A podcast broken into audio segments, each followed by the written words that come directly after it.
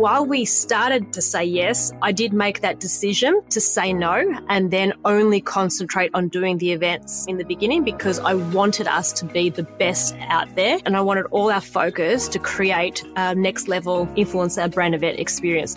Hey, welcome to the Lady Brains podcast. We're your hosts, Caitlin Judd and Anna McKenzie, co founders of Lady Brains, a digital and IRL club for female founders and founders to be. If you're smart, savvy, and ambitious, then Lady Brain, you are in the right place. Get ready for a dose of inspo, hard hitting truths, and actionable insights. Strap in. In a world where brands are constantly vying for people's attention, how do you truly connect with those who make the crucial financial decisions in our homes? Christie Nicholas is the brains behind Mumpower, Australia's leading agency dedicated to understanding, engaging, and empowering the most influential household spender, mums. In 2009, while working for some big name brands, Christie knew deep down that there was a better way to reach and communicate with mothers. This led her to quit her dream job to go all in on Mumpower, which now boasts a vast network of mum influencers, TikTok creators, product review panelists, and market researchers. This chat is so much more than just marketing and understanding your customer, although that is all in there. It's also about the harsh truth Christie had to face a decade into the business, the limiting beliefs that she has had to overcome, and the strategies that she turns to time and time again to ensure personal, business, and team success.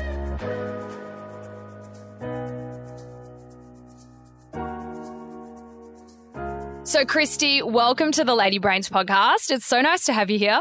It is fantastic to be here, Caitlin. Thank you. I guess your story is a little different in terms of we don't typically speak to mum brands, but we have a lot of women in our network that are mothers and have businesses. So oh my god why not? Like this is exciting. I'm, I'm i'm really excited to learn more. I'm not a mother myself but you know i'm a really great aunt. So and i can appreciate that you know a lot of our customers are also mothers. So this is going to be a really really great conversation. I would love for you to kind of take me back and tell me about where you got your start. Perhaps we'll journey into you know why mum power Sounds good. So, Caitlin, I started my marketing career largely in um, the nursery industry and then the and then the toy industry. Mm-hmm. Uh, and I wasn't a mum at the time, but you know what we were doing is uh, creating and marketing products for kids, but mums were the were the ones who were buying the product. And I remember at the time we used to hire agencies, as you do, to help you with uh, PR and other media activation and help get that message out to a wider audience of, of um, of shoppers, being the mums in this instance. And I remember reading a lot of the comms that these agencies would prepare, and they were awesome agencies. They really knew their stuff. But even looking at the press release, I could feel that there was a disconnect between what they had um, prepared and how it was going to resonate with the end, the um, actual buyer being the mums. And I remember, you know, over, over a period of time, always thinking there is room in this marketplace for an agency that exclusively represents brands that sell to mums.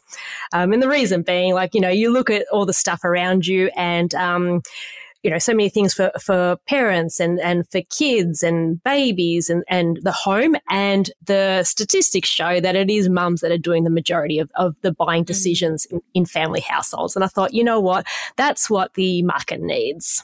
You said that there was a disconnect between what they were saying and what you thought they should be saying. And, and, and what, like, what was that? What were they trying to communicate to mums? And how did you um, feel you could do a better job?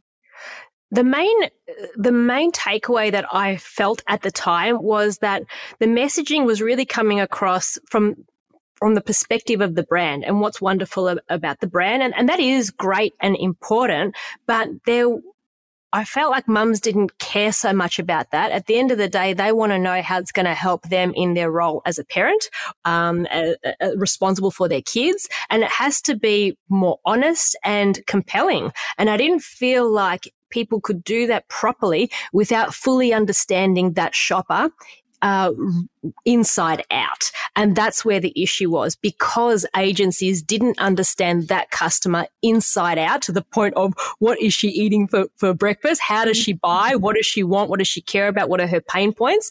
Without knowing that, there was that disconnect. So um, it was really about being super customer centric, specifically for that niche customer.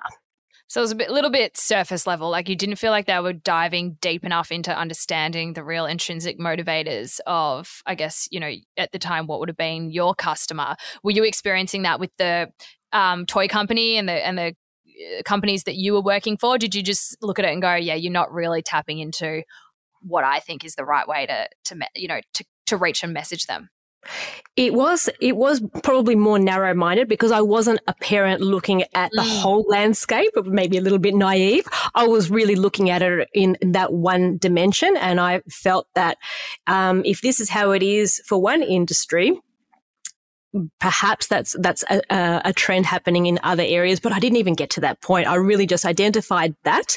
I held on to it in, in my heart and my mind for a while until one day i pretty much just cracked and um and dramatically went ahead and did it. You make that sound so easy. Oh you know what? It was it was something that was it was on my mind for a long time. It was, you know, I was stewing over. I wasn't doing anything about it, but um, there were a couple, two things did happen around that time, and um, one of them was I remember reading an article about forward-thinking regret, and um, it made you reflect on what would you regret in a couple of years' time from now not doing today, and um, what came to my mind when I read that instinctively was starting a business. So that was something that was a bit of a, a jarring thought, and then um, you know, secondly, even though I had a, a brilliant job fantastic company. Like I, I couldn't ask for a better environment and career. I feel very fortunate because, you know, their entrepreneurial minds were next level. Um, at the same time, behind the scenes, I was trying to um, get pregnant and that was taking a bit longer. And any of your listeners who have been in that same boat where you, you want to get pregnant, that's kind of like all you can obsess over and you think about and you get triggered by different things. So uh, while I didn't have anything wrong with the job, I was triggered and I made a dramatic move. You're like, I'm just going to light everything on fire. Yeah. yeah, pretty much. Totally. And then, of course, the next day you regret it, but you know what? You've got to run with the show. Yeah. Isn't that And I haven't looked back. Mm, I bet. And it's it's those moments of almost you were in a in a moment of transition or a period of transition when that was trying to start a family. And then you're like, well, oh, sometimes it is easier to compound really big decisions. You know, it's like, okay, well, if I'm already trying something drastic or, or, or, you know i'm in this moment of transition i may as well also go and start a business or move cities or i know like i've done that you know as well you kind of just throw it all together because then you, you can you, all the yucky feelings you can get it all over with at once and then move through it Absolutely. And um, sometimes it's great. It's exciting. It's, it's absolutely yeah. terrifying, but then you move on. Yeah, otherwise we're, we're otherwise we're sucker for pain. Um, so tell me about starting it. Like, what did you do? Because it was back in 2009, so almost definitely over 13 years now. Wow, which is a decent uh, mm-hmm. time ago. And and I guess you know what was the environment like then starting a business versus what it's like now and did you feel like were there were there barriers to kind of entry? Did you struggle to get it off the ground? I mean, you'd obviously been percolating and thinking about it, but what did you do? Well, think back, we're talking about a good 13 years ago now. Um, there was no Instagram.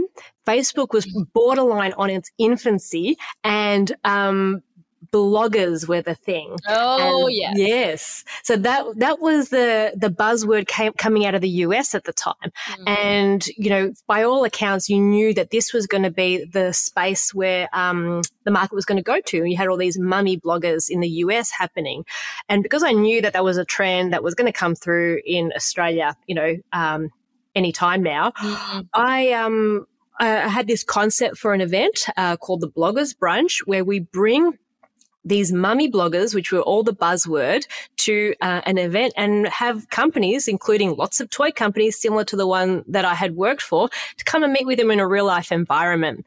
And that is how we started. We we brought um, the new world and, and old school uh, into into today's age or back then. And that is what definitely helped put us on the map as innovators, as forward thinkers, and um, being able to bring to the market a, a smart way for brands to connect with mums in person and online at scale in an easy way that they got. So it, it helped being able to understand the world that they were coming from to, to also understand the trends coming through and to be able to merge that for them in an easy way. That's what helped us. It was a mums group on steroids. um, and you know what, Caitlin? That's exactly what it still is. Uh, obviously, what's changed is that we have become a lot more sophisticated in terms of how we're bringing incredible relationships, brand relationships to the table for them and also the connections that we're helping to foster for the brands as well. So you're running these, and then kind of what happened next? Like, how long were you running these for when you realized, okay, I need to start, you know, adding new services to the business? Like, was that almost was that enough for the business, or where were you kind of, you know, as yeah, as you started to build? That was pretty fun to be able to do that in the beginning because it was innovative. It was ahead of the curve. Um, and we were um, the first to do that in the Australian landscape. Um, and we had opportunities immediately to diversify and do a lot more PR with companies. And while we started but to say yes, I did make that decision to say no and then only concentrate on doing the events um, in the beginning because I wanted us to be the best out there and I didn't want to. Um, be distracted and I wanted all our focus to create uh, next level event experience, influence our brand event experience. So I chose not to expand in the beginning on purpose. Uh, but then after a couple years and, uh, you know, many, many brands involved across many events, I did, um, we did create get more demand they the brands came to us and asked us to do more things for them including market research other influencer um, uh, events reviews or so forth so we did start um, expanding our services before COVID. And, we, you know, we did have a few uh, stronger emerging areas of the business. But then, of course, um, a few things, two things happened. Um, and that was, I really did want us to uh, strengthen the other services in, in the company. So not only to be focusing on events, but I did want us to explore and strengthen our market research capabilities, our product review capabilities, our influencer relationships without the event. So it was weirdly how everything works out sometimes for a reason. So I had made the decision that we're going to pull back on events and we're going to invest in other areas of the business. Had the game plan, had the strategy, um, and then COVID hit.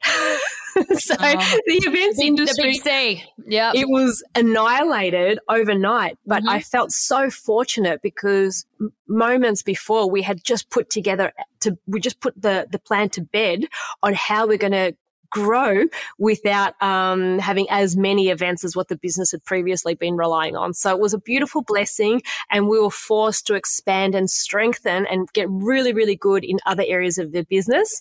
And I'm, I'm, I'm very happy that now we've got a fantastic portfolio of solutions that at the end of the day, they all come together to fast track mums to buy from the brands that we represent. So, Christie, just like us, I mean, we were a largely events based business and pre COVID, obviously, and we had started to stack new services and ideas and, and ways for, you know, customers and, and our community to play with us and, and, you know, buy from us. But yeah, it definitely wiped out a lot of the business overnight.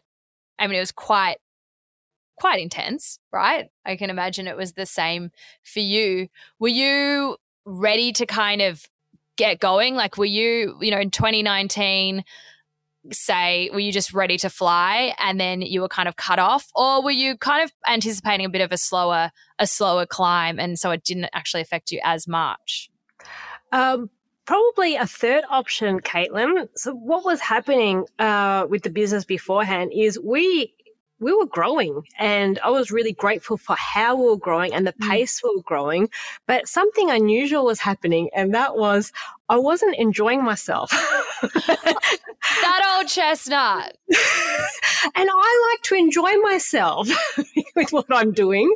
And I was really confused because I thought that the only way we could grow this business is mm. if it was painful and, and, and not that much fun, but a lot of grinding and hard work. And that didn't really align with me and my personal development and my values. Who told you that? Who said those things to you? Well, I didn't know that this was a thing, but I had a business coach at the time and, you know, they're there to support you and go help you with your growth. And that was all working. So I was ticking the boxes. We were growing. We were expanding the team, but it felt hard. And I remember having a chat with my business coach and saying, yeah, this is happening and we're growing here, but this feels like a lot of hard work. And he gave me a, a massive reality check and he goes, Christie, he goes, you can do hard work and it won't feel like hard work if it's in alignment with what you really want and where you want to go. And I actually didn't know that that was an option that, oh, like I can actually enjoy myself. I can, it can be in alignment. And that was the first time that I had heard about the concept of aligning to your personal values. Um, and that was it was fantastic. It was a, I still remember where I was when I had that phone call and that made me reflect, wow, maybe there's another way. So I had made that, dis- again, I made the decision to pull back on continuing the growth trajectory of the business until I could figure out if there might not have been uh, an option, if there was a way to grow in a way where I felt, um, in alignment and it felt happy and fulfilling for me.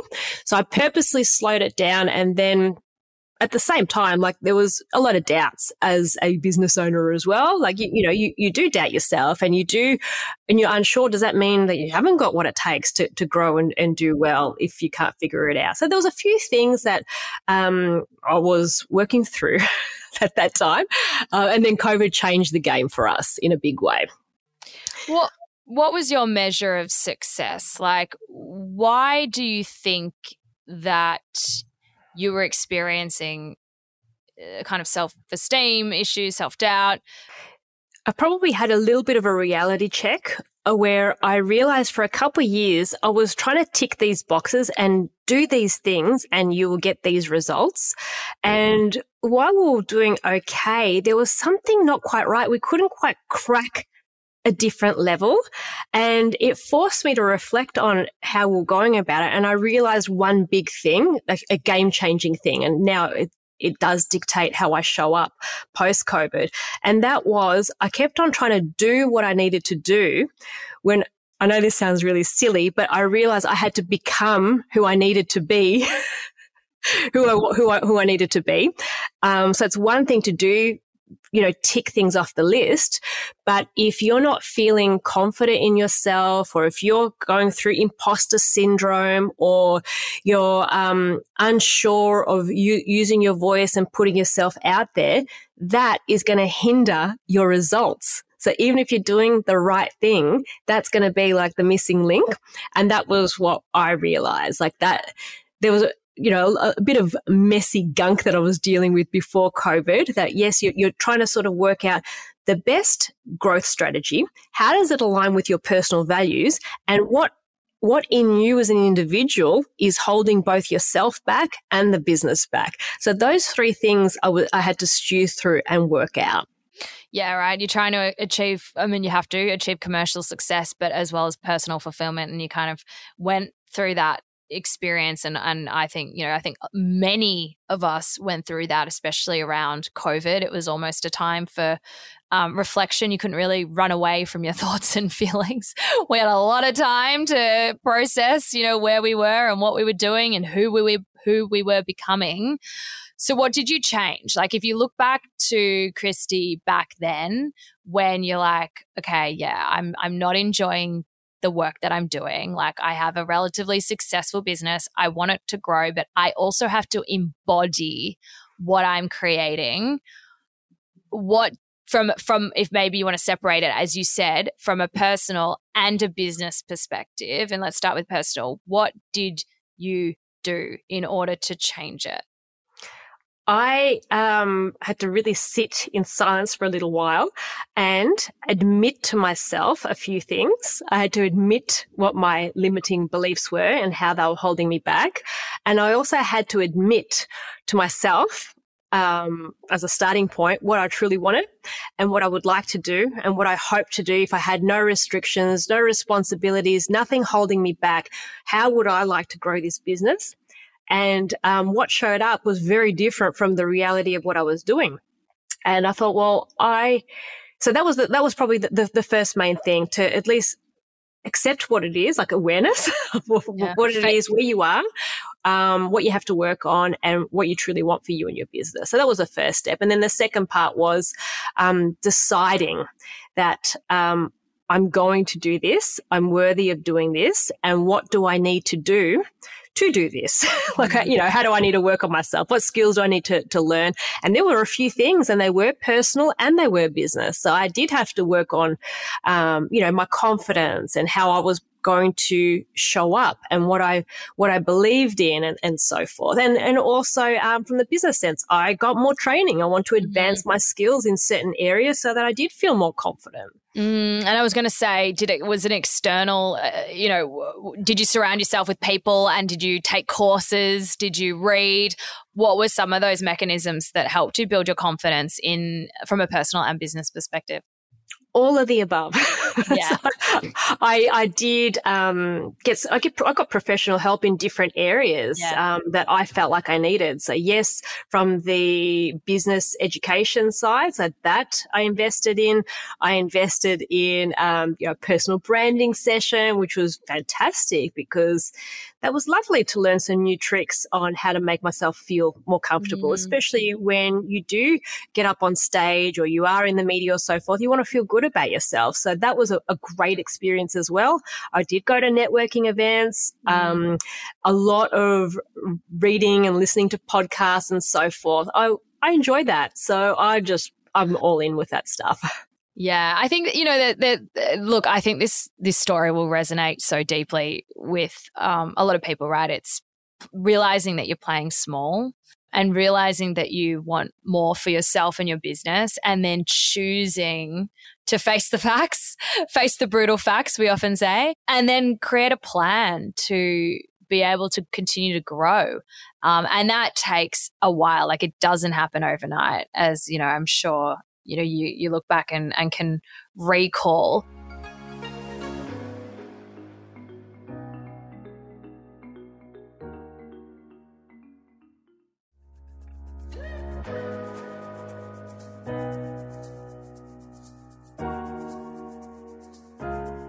you know, when you're starting a business, you do have self doubt. You don't know if you can do things because you probably haven't, or you, ha- you know, you might have winged it for a little while, but it has, it takes a bit of time. So in the beginning, for the first, definitely for the first I had it for many, many years, but you do feel unsure. Are you fluking it? Do you really know what you're talking about? So of course you're going to have self doubt. But what I felt happened was that so many years had gone past. Like we've dealt with hundreds and hundreds of corporate companies. And um, I'm like, what I realized I was doing is I, was holding on to those feelings in the beginning and not reflecting on the fact that you've progressed and you actually have changed and you've improved and you've leveled up. And um, I feel like sometimes as business owners, we forget that things have changed. You're not the same person you were when you, you stepped up. And, um, you know, when I go through those instances of that self doubt uh, or uh, you know imposter syndrome or lacking confidence uh, uh, or you know when you do feel overwhelmed or unsure i always just had this bit of a, a practice where I, I, say to myself, well, the truth is, and then I'll go through and I will, you know, write down what, what are the truths? What are the facts here?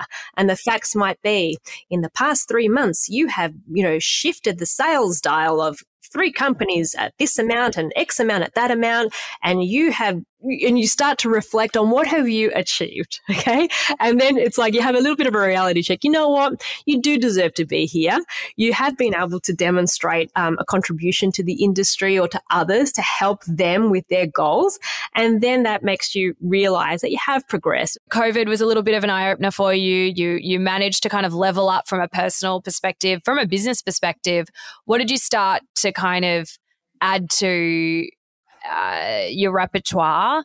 And how does that kind of work now? And maybe with through the lens of our listeners they're obviously kind of tuning in and they've all got brands they've got products they've got businesses. What do you offer that perhaps they can start thinking about how they utilize this in their business even if it's you know not a paid kind of thing? Like how can they go away and start to think about some of these things for their business Yep, great question, Caitlin. So, um, what I remember in the in the heat of COVID, where brands were uncertain, nobody knew what was going to happen next, and I thought, goodness me, what do our customers need right now? What is absolutely critical to them that that is all they care about? And, um, you know, obviously what came to my mind was they need sales. they need to know how to get as many sales as possible. They don't want any of the fluff. They just want to get sales. So I made that decision, that very conscious decision that I'm not sh- totally sure just yet how. I mean, we have now, but back then I thought that's what we have to do. We have to figure out how can we help companies get more sales. so that's because obviously we're doing events, but that's only one piece of the pie. Sure, sure.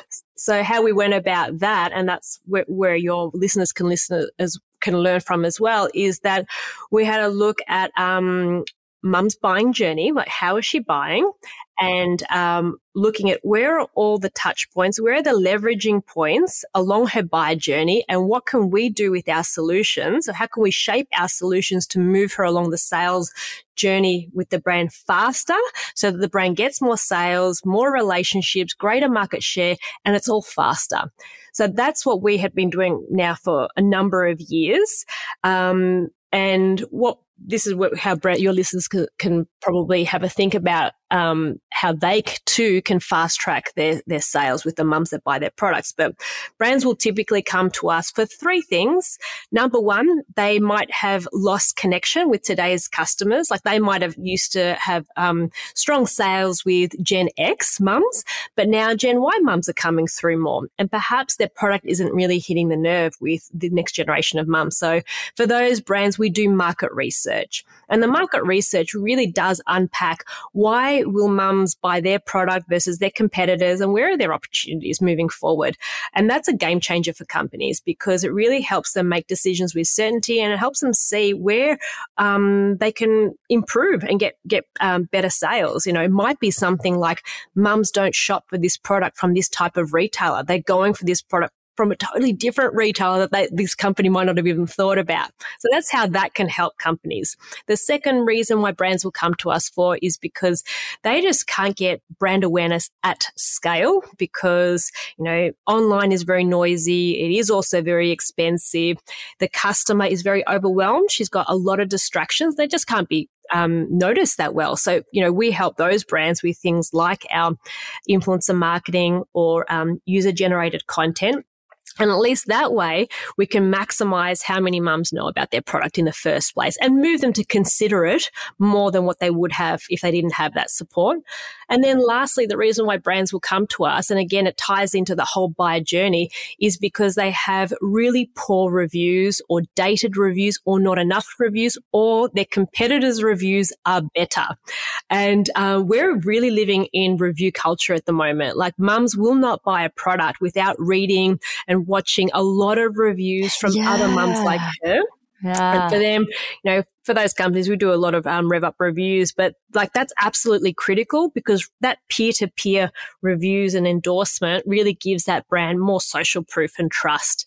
So if there was any guidance that I'd be giving to your listeners who do sell to a mum shopper is a look at how mums are buying. What is their buying journey for your product? Um, or category or so forth and have a look at those touch points you know how are you do you do you know that journey? Do you know what that mum is going through, what her pain points are? Like how, what role does your product play in her life? That's really important to know that because you can, you know, um, line up all your comms to talk to that and be more compelling and move her and solve her problems. And then I'd be looking at that whole buyer journey of, you know, can you improve your brand awareness with her? What will it take to move her into consideration phase? Like, what is she looking for that would make a big difference to move her from awareness to consideration? And then do a bit of a health check. Look at the, look at the reviews that are being done at the moment and versus your competitors and even go onto Google and type in your category reviews and see what comes up because sometimes brands don't step out of their perspective to see it from in um, through the lens of mums. And unfortunately that is critical. If you're not doing that, you're not seeing what your customer's seeing and you're missing out on sales. Right. So you're actually like, you know, keep an eye on the on the competitors. You know, a lot of people like, okay, you know, put your blinkers on and, you know, you got to have an, an awareness of the competitive landscape, but, you know, put your blinkers on and stick, you know, stick to your lane. But I guess, yeah, this is a highly competitive market. Um, and I also imagine, you know, you're talking about the the buyer journey there. They are different for most products, or is there are there some really common like common pain points at the different stage of the journey that you identify? Like, do you have a good case study, perhaps that you know maybe you've been working with I don't know a brand that they've they uncovered something that's just like you know unlocked success for their product? Yeah, there's probably two things, two diff- very, very totally different companies, yeah. but just to give you an idea, yeah. um, and I can talk about this publicly because they've talked about it publicly. Um, one of the brands that we do research for is Medela. They do mm-hmm. uh, breast pumps, top, the best um, uh, breast pumps out there.